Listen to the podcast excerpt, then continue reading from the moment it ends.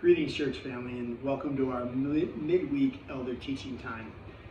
Uh, we, as the elders, truly miss getting together on a weekly basis and, and getting to see a church, hang out with you, pray with you, and we want you to know that we're available if, if there's needs or things that we need to do, um, or if you need someone to pray with you or share with you, or, or if anything comes up, we are available.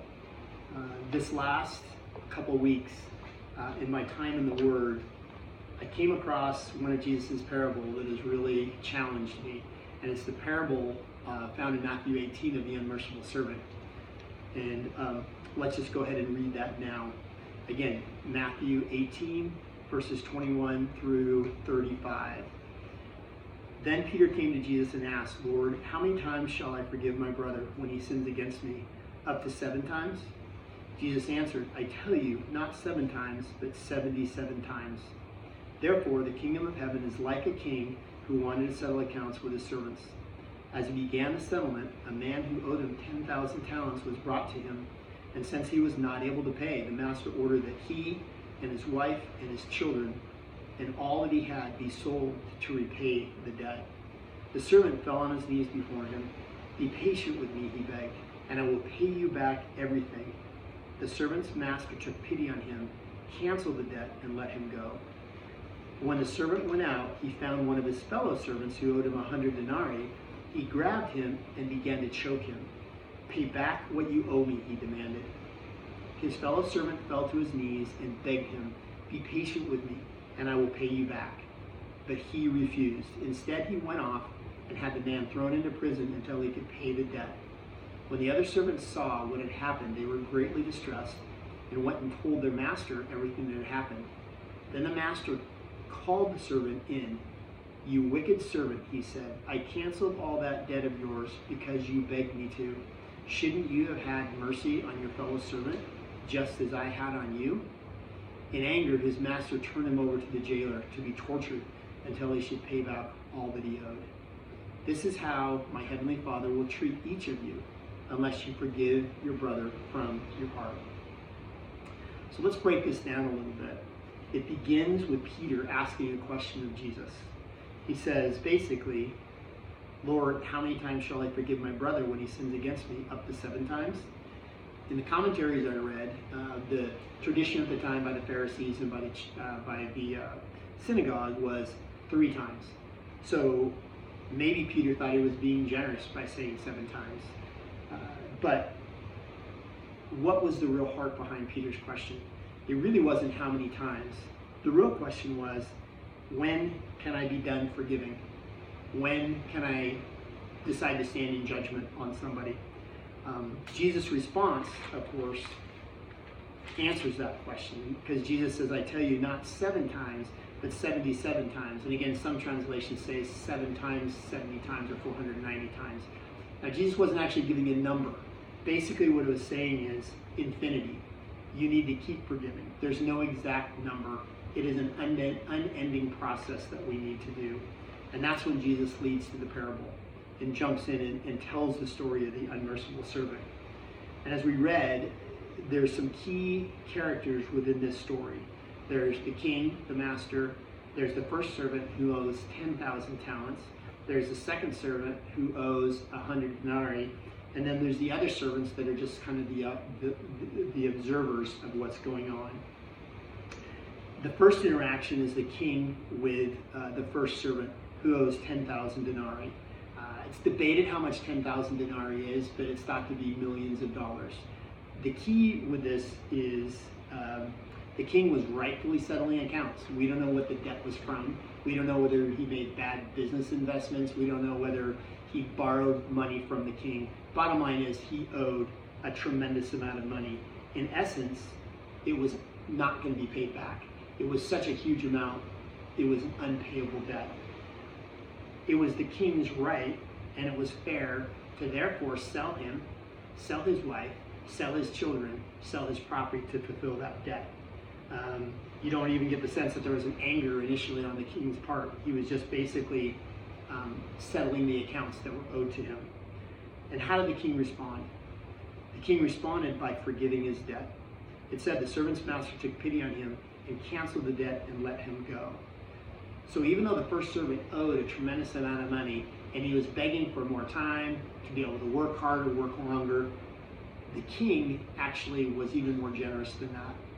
He canceled the debt, meaning he didn't. The first servant didn't have to work longer hours. He didn't have to figure out how to pay that debt, that how to pay that debt back.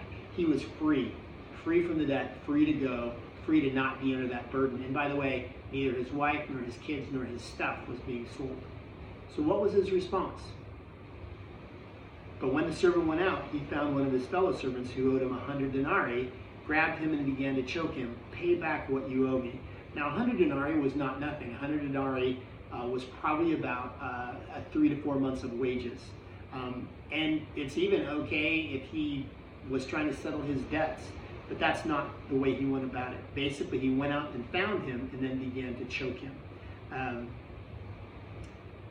that servant in verse 29 falls to his knees and say, be patient with me and I will pay you back. By the way, that's pretty much the exact same thing that the first servant had said in verse 26. He fell on his knees before him. Be patient with me, he begged, and I will pay back everything. So the second servant asked him the same or the same request that he had asked of the master. But what was his response? He refused and had him thrown in prison until the debt was paid back. Well, there's a, another group here, and that's the other servants who were paying attention to what was going on. And they went and talked to their master, the king, and told him what was going on. And the king responded fairly justifiably, I think, uh, pretty intensely. The master called the servant in and said, You wicked servant, I cancel all that debt of yours because you begged me to.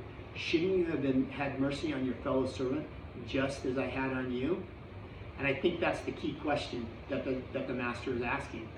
Shouldn't you have had mercy on your fellow servants just as I had on you? And I would even say maybe a stronger question would be shouldn't you have had even a greater mercy on your fellow servant who owed you a little bit when you've been forgiven so much?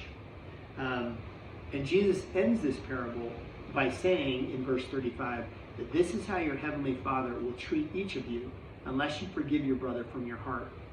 And also to tie in, earlier in the chapter of Matthew, in the Sermon on the Mount, in uh, chapter 6, verse 35, I'm sorry, chapter 6, verse 14, Jesus ends by saying, For if you forgive men when they sin against you, your heavenly Father will also forgive you. But if you do not forgive men their sins, your heavenly Father will not forgive you, you will not forgive you. These are pretty bold statements. And I would say there's no wiggle room, and Jesus is taking this incredibly serious. Um, let's talk about the characters a little bit. Clearly, God is represented by the king. And God is going to settle accounts. And our debt, our sin, our failures are even greater than the first servants. The first servants owed 10,000 denarii. We have a debt that we can't pay. We have all fallen short of what God expects of us by our pride, by dishonesty, by a variety of different sins that separate us from God. We cannot pay that debt. God fills that gap with Jesus. He takes on our dirty rags and gives us his pure white robes. We deserve death and eternal separation, and he gives us life through Christ as adopted sons and daughters. The unmerciful servant is potentially us. The heart of Peter's question is how long do I need to tolerate someone's poor behavior? How long do I need to tolerate those people that sin against me? When can I wash my hands of them? When can I stand in judgment? Um, as that servant did, do we sometimes go looking for people who owe us debts to hold them accountable uh, to what they've harmed us or how they've hurt us or whatever they've done? We frequently want justice for others, even though we want mercy for ourselves. How should we respond?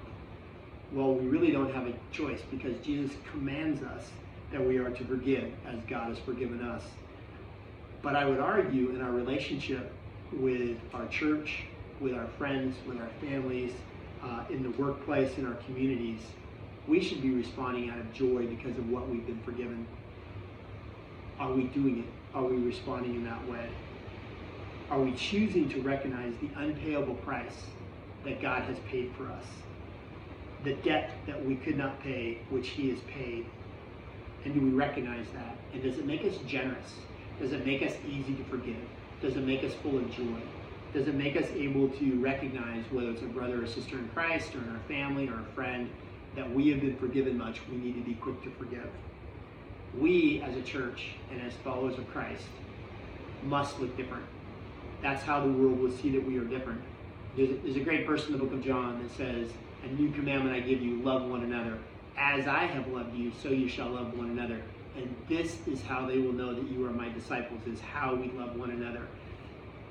So, my church family, how we live, how we love, the recognition that we are sinners saved by grace and grace alone, and it's only through Christ we have been saved, should make us hopeful, should make us gener- generous, and should make us merciful. And that's my prayer for us all as a church. So let me pray with you.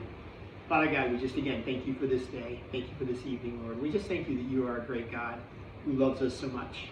God, we thank you for the mercy that you have shown to us. We thank you for the gift of Christ, for paying our debt that we could not pay.